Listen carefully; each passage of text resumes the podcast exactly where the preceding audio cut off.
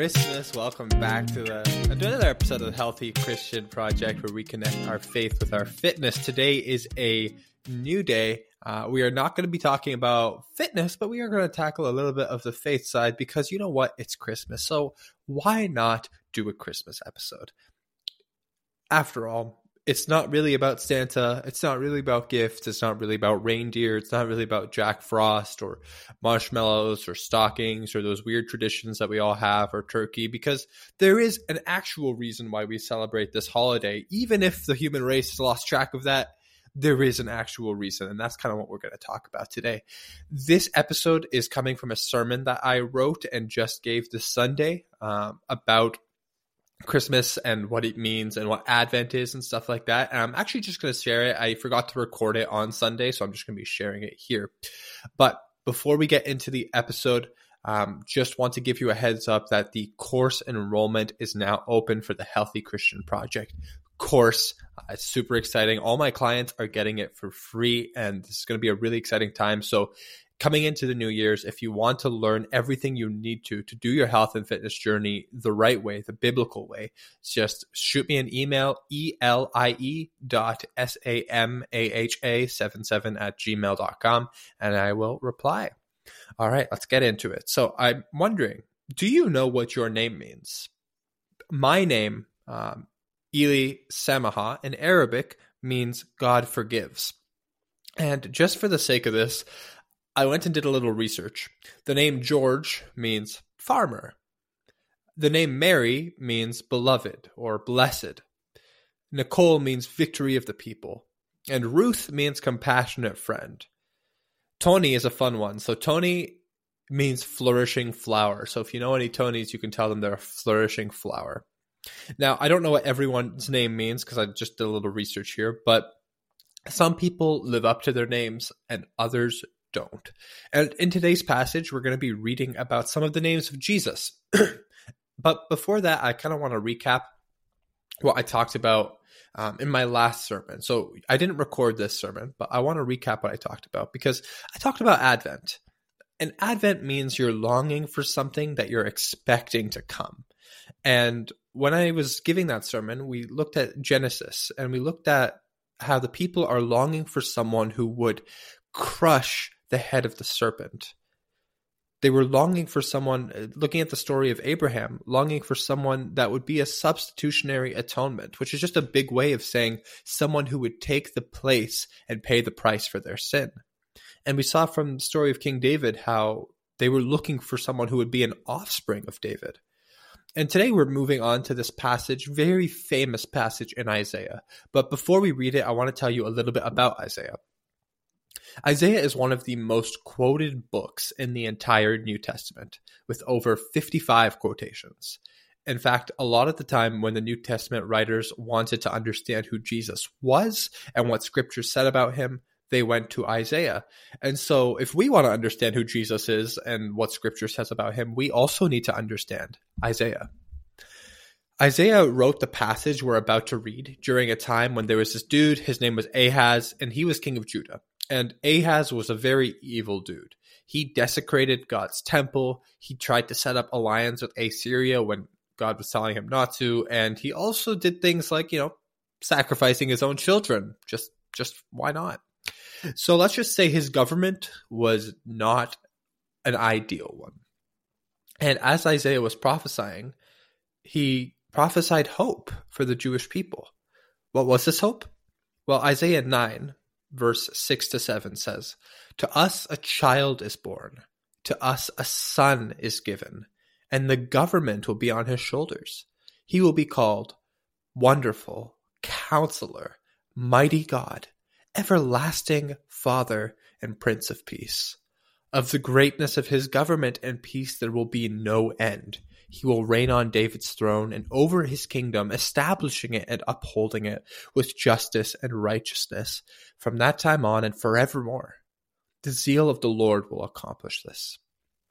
Okay, first let's understand who this child is. To us, a child is born. So, yesterday I was delivering a pizza Um, yes, I still deliver pizza sometimes with my parents. And I open the door. The man answers. He takes the pizza. He says, Give me one second. I just got to go find some cash. I'm like, Okay, no worries. And so his wife comes up to the door and his wife says, Oh, did he take the pizza? I'm like, Yep. She's like, Okay, okay, don't worry. You know, he used to actually deliver pizza. So don't worry. You're to get a really good tip. I'm like, Oh my gosh, I'm to get a really good tip. This is so exciting. In my mind, I'm thinking 20, 30, 40 dollars. And he comes back, he gives me the money. I say thanks and walk away. I check how much he gave me and he gave me $4.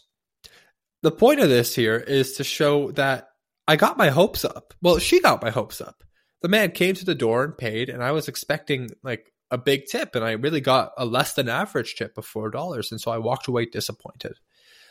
The point of the story is after Isaiah gave this prophecy, especially during the reign of Ahaz, I'm sure he got people's hopes up because he said, A child is born, a son is given, and the government will be on his shoulders. And then he says all this fantastic stuff about this child. He'll have justice and righteousness, and he'll be called Wonderful and Counselor and Prince of Peace. And I'm, I'm sure they're expecting the next person, the next child to take the throne, maybe Hezekiah, who would bring peace and good ruling over the people. And the Bible does tell us that Hezekiah was a good king who did what was good in the sight of the Lord. But unfortunately, their hope was not fulfilled that early. So, who was this kid? Just two chapters earlier, Isaiah said, Therefore, the Lord himself will give you a sign. The virgin will conceive and give birth to a son, and will call him Emmanuel. Okay, so this son is kind of like a gift to the nation of Israel, and his name will be Emmanuel. Well, how do we know this is Jesus? Well, in Matthew 1, during the birth of Jesus, that account, it reads Joseph, son of David, do not be afraid to take Mary home as your wife, because what is conceived in her is from the Holy Spirit. Okay, so we're seeing a virgin has conceived from the Holy Spirit. She will give birth to a son, and you are to name him Jesus, because he will save the people from their sins.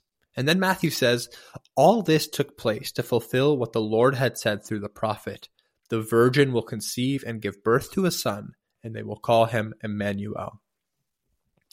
So from this, we see the first name of Jesus, Emmanuel, or God is with us. God walked among us, He walked in the flesh. And that's pretty amazing. It's pretty amazing to think of God walking among us. Like you, if you're in a crowded room and the king or queen walks among you, everyone makes way for the king and queen and, and gives awe and respect. Now, can you imagine God walking among you? What kind of awe and respect we should have had? And yet we read instead that he was despised and rejected of men. Now, before we move on to the government, I want to talk about his other names. And we read Wonderful, Counselor, Mighty God, Everlasting Father, Prince of Peace. And a lot of scholars argue whether this should be four or five names. We're just going to treat it as five just for the sake of this. The word wonderful. Have you ever tried to grasp something and never been able to wrap your head around it? Like it just doesn't make sense? Maybe it's health and fitness, haha, but maybe it's other things. For me, it's space. I don't under, it's so hard for me to understand how infinite space is. Here's a fun fact. To get to the closest galaxy to ours.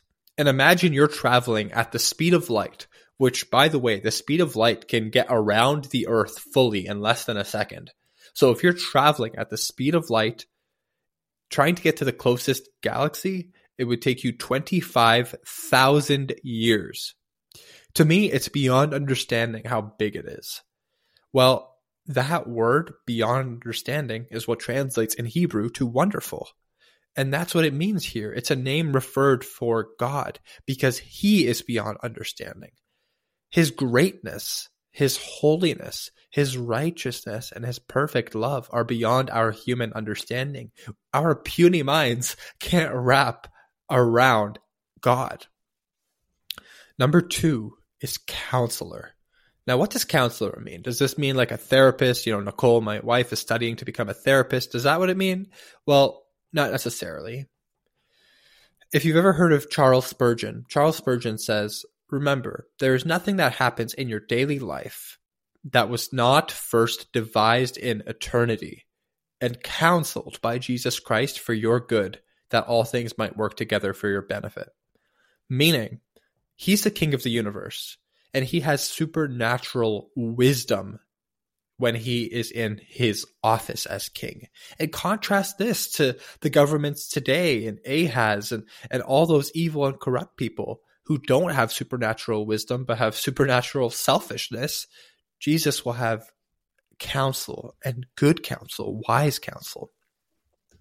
Then we move on to mighty God.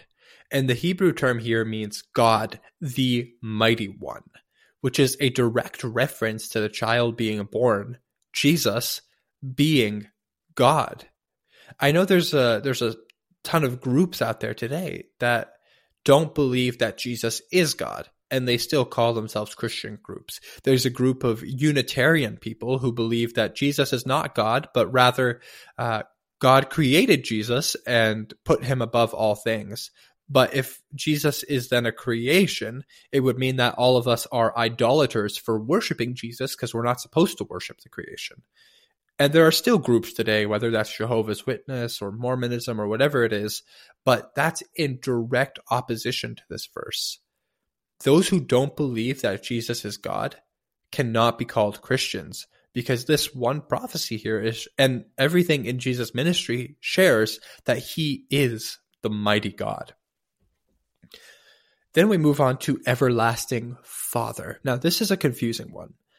Does this imply that Christ is the Father? Because, you know, God is Trinity and Father, Son, Holy Spirit are each distinct. The Father is not the Son, the Son is not the Spirit, the Spirit is not the Father. So, what is going on here? How can Isaiah call this human baby the everlasting Father? All right, we're going to come back to the Hebrew term here, which means everlasting or eternity. And that translates it to being the child or the father of eternity.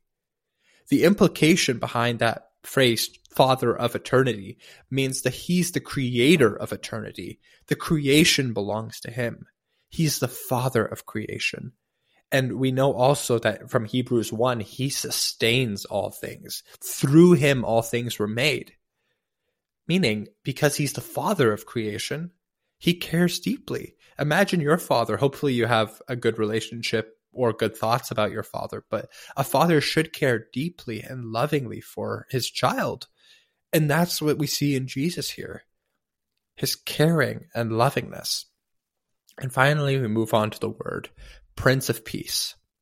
And today we live in a world of war.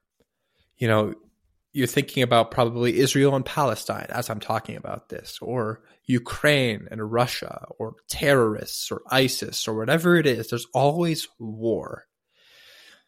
Over a hundred years ago was World War One.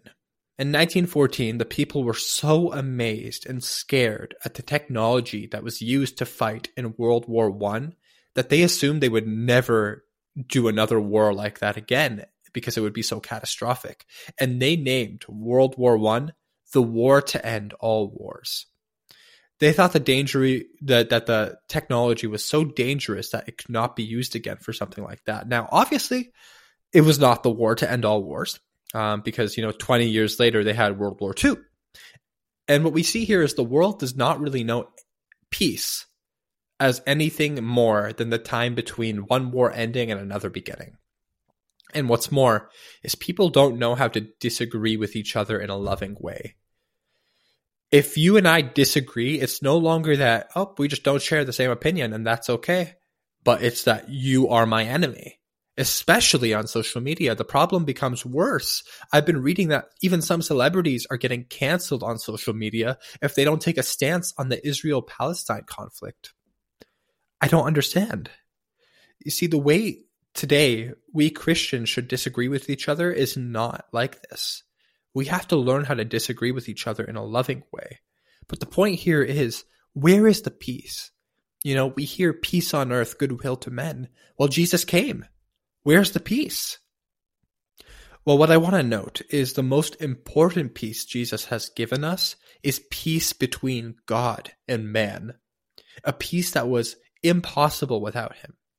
But there's another kind of peace as well peace on earth. Peace on earth. And that's what leads us into Advent. Remember, although Christmas is happening, and that's today, Advent means we're still longing for something. And we are. We still have expectations. We're still longing for something. The second half of the passage we read says, Of the greatness of his government and peace, there will be no end. He'll reign on David's throne and over his kingdom, establishing, upholding it with justice and righteousness from that time on and forevermore.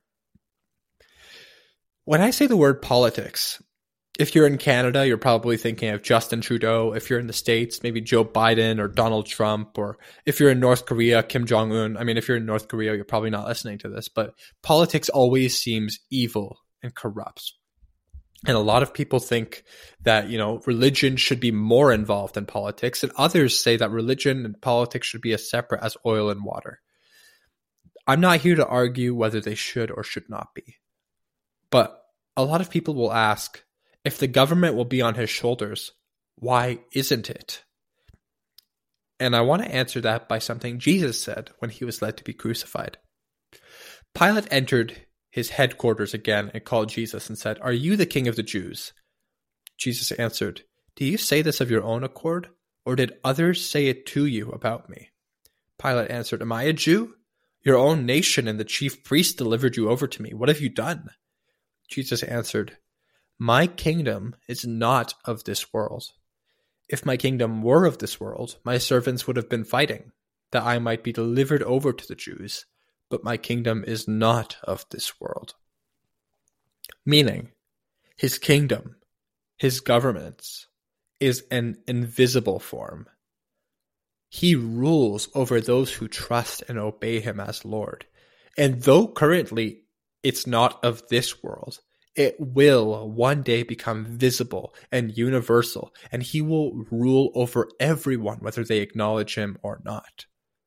There's a verse in Daniel that that that looks forward to that time that Christ will reign over a literal earthly kingdom. It says, "In the days of those kings, the God of heaven will set up a kingdom which will never be destroyed." and that kingdom will not be left for another people. It will crush and put an end to all these kingdoms, and it itself will endure forever.